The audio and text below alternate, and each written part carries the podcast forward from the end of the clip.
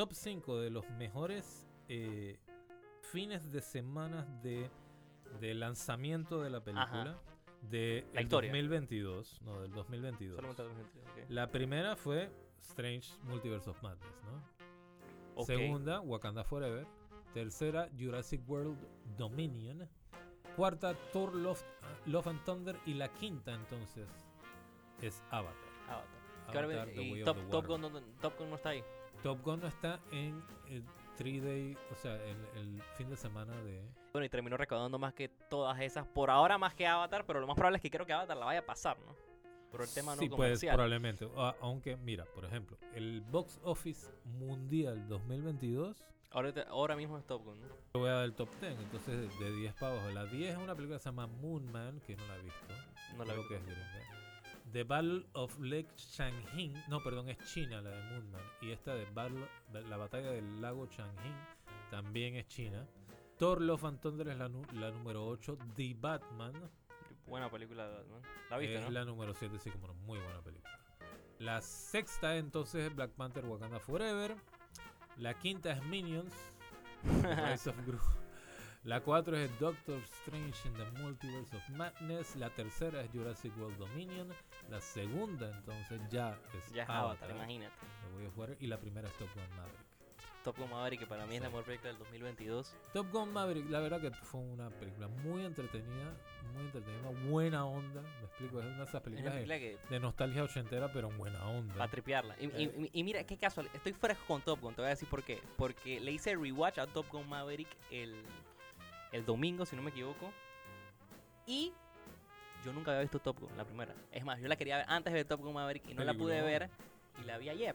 Película, mira, es como. La vi otra- ayer, otra- así que estoy otra fresquito. De esas cosas de que cultura popular que la gente menosprecia, ¿no? El Top Gun 1 es Mansa Movie. Es una, no es que sea es que el guion de la historia o la trama más profunda, no, no, nada de eso. Pero la manera en que te muestran este, la misma acción, el mismo, las motivaciones de los personajes, eso todo está O sea, muy el, bien. el guion de Top Gun 1, yo creo que me gusta más que el guion de Top Gun 2. Bueno, sí. Me, me gusta un poco más. Pero las escenas de Top Gun Maverick son mucho mejor. ¿no? Obviamente Ya, ya, es, ot- que otra tecnología, otro, otro y, además que todas las escenas son reales, ¿no? Porque todos tuvieron que, que eso es lo que Hay me gustó de Top Gun Maverick. No hay casi nada de CGI. Y Tom Cruise, por supuesto, que está así volando todo lo está volando él, ¿no? en la cabina, porque ahí está la cosa, ¿qué era lo, lo relevante de la primera?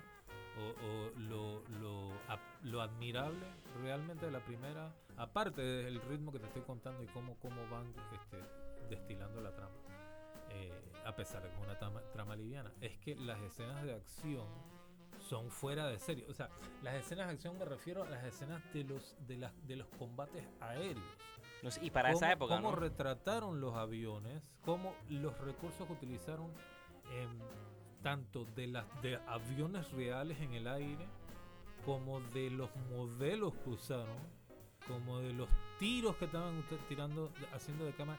Hay cosas que, que hizo Top Gun la primera que eran la primera vez que se hacían y que después, de, después de ahí se reprodujeron. ¿no? Por ejemplo, hay unas tomas que cuando tú ves la punta del avión, ¿no? Eh, que pasaba mucho en las peleas de combate cuando se, pon- se ponía es que más drástica la cosa, de repente te hacían un un- una toma de la punta y la cabina y estabas viendo que eran las tomas que más se movían, más temblaban esas cosas. Bueno, eso lo hacían, lo hicieron con modelos y lo hicieron con unos aparatos, le pusieron a, los, a la misma cámara que hacía que la cámara vibrara. O sea, una, una, una volazón que se hicieron ellos.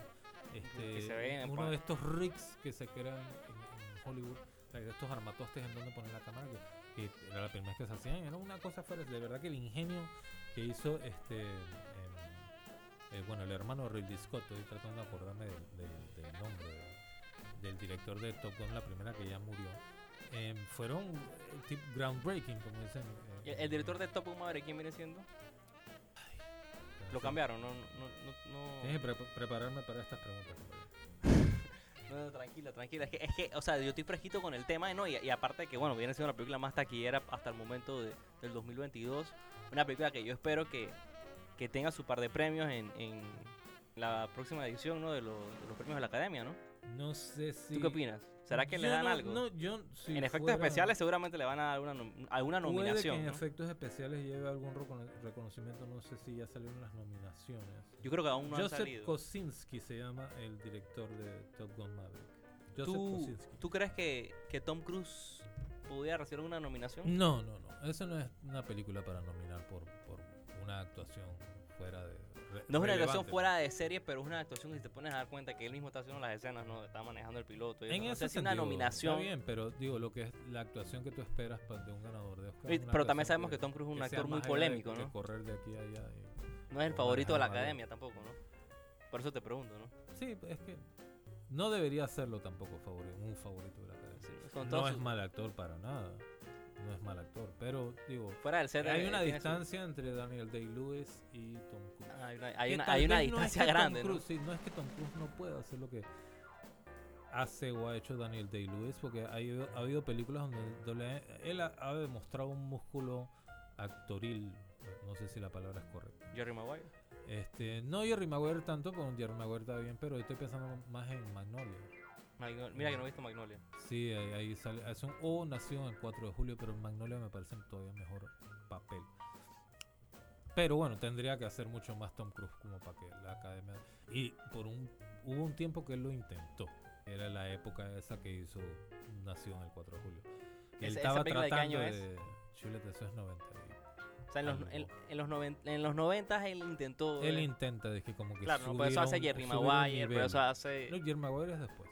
Eh, Jerry Maguire es del 96, por ahí, ¿no? 97. Yo creo que más. Por ahí. Más pegado a los 2000. Es- no esa película me gustó bastante. Bueno, obviamente tiene que ver con Jerry deporte. Maguire ¿no? es buena, es buena película. Bueno, y, y- bueno, y él fue nominado al Oscar por Jerry Maguire, por eso te, te, Sí. te decía, sí, fue nominado al Oscar. Mm. Jerry Maguire fue nominado al Oscar también. Jerry Maguire como película fue nominado. Y el que, y el que gana, el que se termina ganando Oscar es, sí. es, es Cuba Gooding, ¿no? Show me the money. Show me the money. Pero regresando al tema de, de Top Gun que te quería preguntar, es que, o sea, por ejemplo, no, en Top Gun Maverick yo no veo una escena, porque como te, como te dije, la acabo de ver Top Gun ayer. O sea, yo no había visto Top Gun, me sabía la historia por lo que ya me habían spoilado de Top Gun Maverick. Pero, por ejemplo, eh, la muerte de Gus. Sí. Eso es, un- es, es- un, es algo que, por ejemplo, no hay en Top Gun Maverick. Y es algo que tú te notas cómo le afecta a- al personaje de Maverick en, en la misma película. Y que, y que prácticamente casi deja de- que, que casi no vuelve a, a pilotear, casi no vuelve a, a Sí, volar. claro, es que era, era el punto de giro ya para el último acto, ¿no? Era el evento que desencadena y que le da el, el, el patos al personaje de, de, de, de- ¿Cómo es que? Pete Mitchell, que es el, el personaje de Ajá, Tom Pete Mitchell, ¿no? O Maverick. sea, el patos, como quien dice, el, el momento de evolución del personaje donde él cambia, donde la cruzada en la que él está lo transforma. Eso es el- lo que le da el último empujón. Exacto. Y aunque mira, y el tema del personaje este que, porque bueno, no, no, vuelve a aparecer, eh, tú sabes, el paisito que él tenía en, en la primera, por temas, ¿no? De, de que los años no le habían pegado bien, ¿no? sí, porque McGillis.